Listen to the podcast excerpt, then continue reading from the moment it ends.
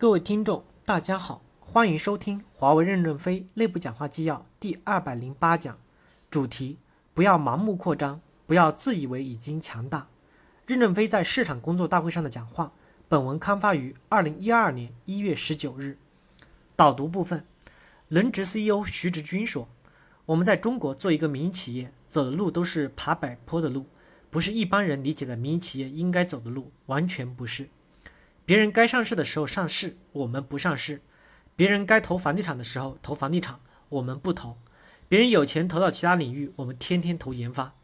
稍微不注意，就可能从北坡摔下来。朗讯、北电、诺基亚、摩托罗拉。正文部分，第一部分，聚焦主价值领域，集中投入优势资源，创造更好的竞争力以及盈利的好成绩。我们要聚焦到主潮流、主航道、主流程、主战场上，取得一定的成功。随着宽带化的进程，我们相信社会对宽带的需求会越来越大、越来越快。我司无论技术的满足度还是市场的适应度，会远远的跟不上宽带需求的海啸式发展。我们必须聚焦在这项战略的投入上，跟上或引领其发展。只有超越需求发展的速度，才有可能占据竞战略竞争的有利位置，才有可能改变我司二十多年。疲于奔命式的奔追赶方式，我们也应该有喝杯咖啡的喘息。经过二十多年的积累，我司力出一孔形成的能力是有可能在超宽带上获得突破的。我们要珍惜这一次机会窗打开的机遇，全力以赴。我们要认真解析惠州务虚会的精神，努力去整改不适应的部分，积极迎接高潮的到来。我们在管道的硬件设计上将推行标准化、通用化、简单化，使之与业界通用。像 IT 一样实现软硬件的解域，软硬件各自升级。这样，一旦我司出现危机的时候，客户不用搬迁我们的硬件设备，就可以直接使用爱立信、阿朗、诺基亚等设备扩容，以减少客户的损失与风险。这样反而促进了客户对我们的信任。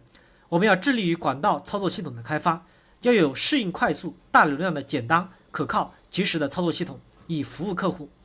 为了实现这一目标，我们必须集中一定的人力和物力。一定要恢复盈利能力，才能支撑战略目标的实现。不仅平台产品要提高竞争能力，而且颗粒产品要输出更大的贡献。我们绝不允许企业 B 机终端公司以世界排名为目的，以赶超思歌苹果为目标。我们还是要强调，在新的一年里，不能提供利润又不能提供战略利益的主管要免职。为了实现战略，做出必要的牺牲，我们必须在两到三年内改变合同质量低下的状况，必须在两到三年内。大规模的消灭内部腐败。一、提升作战的能力，增加直接作战的队伍，以及提升他们的作业质量。要增大对一线作战的平台的赋权，使他们更加自由的支持作战。我们要使二线管理平台的能力转变为规则制定与管理能力的培养与调配，作战预案的咨询与监管，使之以支持服务为主，而不是以干预直接插手项目的运行。要使听得炮听得见。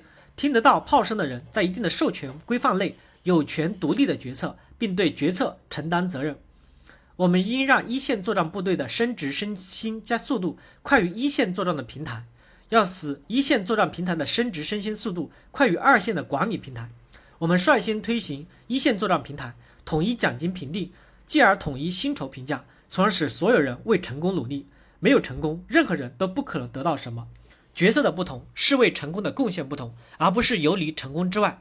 我们不能强调败军中也有优秀分子的说法，否则就有人不全力以赴为成功努力。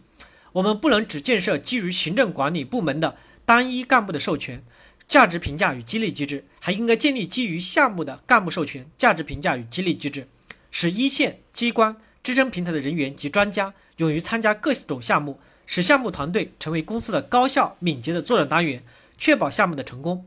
我们现在面对的情况与当年卖小交换机时大大的不一样了。不仅复杂的技术，而且跨国交易的复杂关系以及国际政治公共关系的影响，使得必须大大提升一线主管的水平与能力。当年八路军的连长是使用手榴弹机关枪作战半径五百米，而现代是导弹时代，包两个白头巾已不行了。我们强调中尉连长也要有战略领导能力。加强一线干部专家的能力提升，是我们未来很重的使命。心中没有全局，是种不好你的一亩三分地的。我们要鼓励更多的优秀儿女上前线，注入新的血液与能力。特别是庞大的有效的专家体系的建立，更是迫切的紧急的要求。我们目前的组织架构还是耍手榴弹的机制，手榴弹那么简单，只要力大，有个排长、连长指挥就行了。我们现在实行的还是行政首长负责的独木桥，而现在是海空一体化、电子化和信息化，军队都在现代化，更何况我司的组织改革迫在眉睫。我们要认证、评定庞大的高质量的项目经理和专家队伍，并给他们赋权。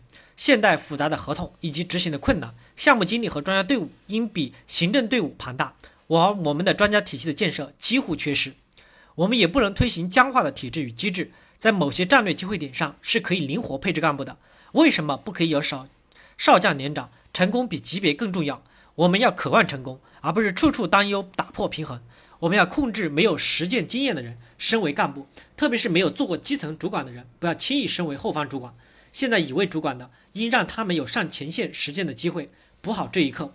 我们这些导向是有利于正在推行的。组织改革，有利于减少臃肿，有利于干部非烟囱式的。成长，有利于大量的。有为青年走专家的。贡献之路。相信两到三年后效果是好的，相信我们也能够活下去的。胡厚坤与孙总与我谈过，未来华为的成功取决于两点：第一，组织的能力与活力；第二，商业生态环境。我们的组织有没有能力担负起千亿美元产值的公司运作？还有没有活力去应对挑战？以及商业生态环境对我们的容忍度，容不容许我们做大做强？我们有什么办法去改善商业的生态环境？西点军校校长戴戴维亨通江中将最近的讲话中提出，二十一世纪军官成功的核心是批判思维，这一点与我们的学点管理哲学是相通的。批判性思维、创造性思维和用历史来观来思维。正确的对华为的未来审时度势，是落在新一代华为人身上的重任。我们有没有决心？有没有能力前赴后继、英勇前进？有没有智慧去适应社会、促进环境的改善与自身的发展？第三部分，实现大部门制，减少流程节点，提高流程的运行效率与速度，努力建设好服务平台。我们建设与优化平台的目的是为前线作战服务。如果不能直接或间接的产生这些贡献的流程，平台部门不要孤芳自赏。喧宾夺主的后果是对前线产生较大的牵制，提升了运营成本。当前正在贯彻执行 LTC 与 IFS，我们要在贯彻执行中发现和培育专家与干部，并把他们选拔到合适的岗位上来。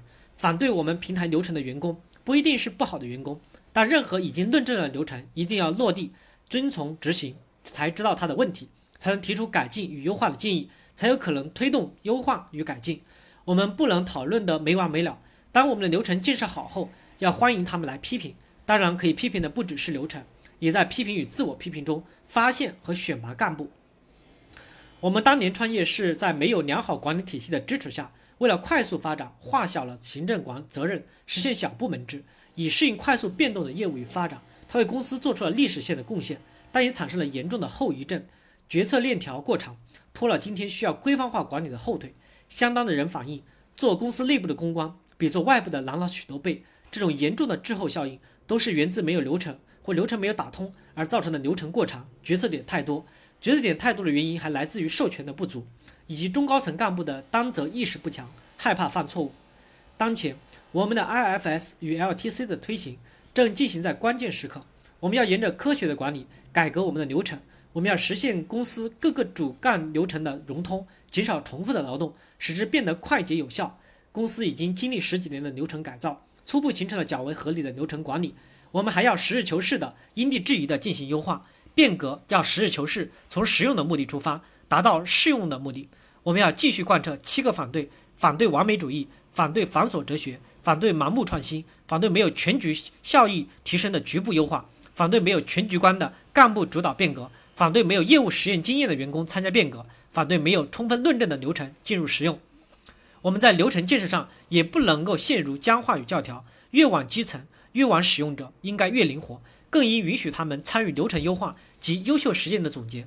我们在主干流程上的僵僵化与教条，是为了以标准化实现快捷传递与交换；末端流程的灵活机动，要因地制宜适应公司的庞大与复杂，同样都是我们的伟大。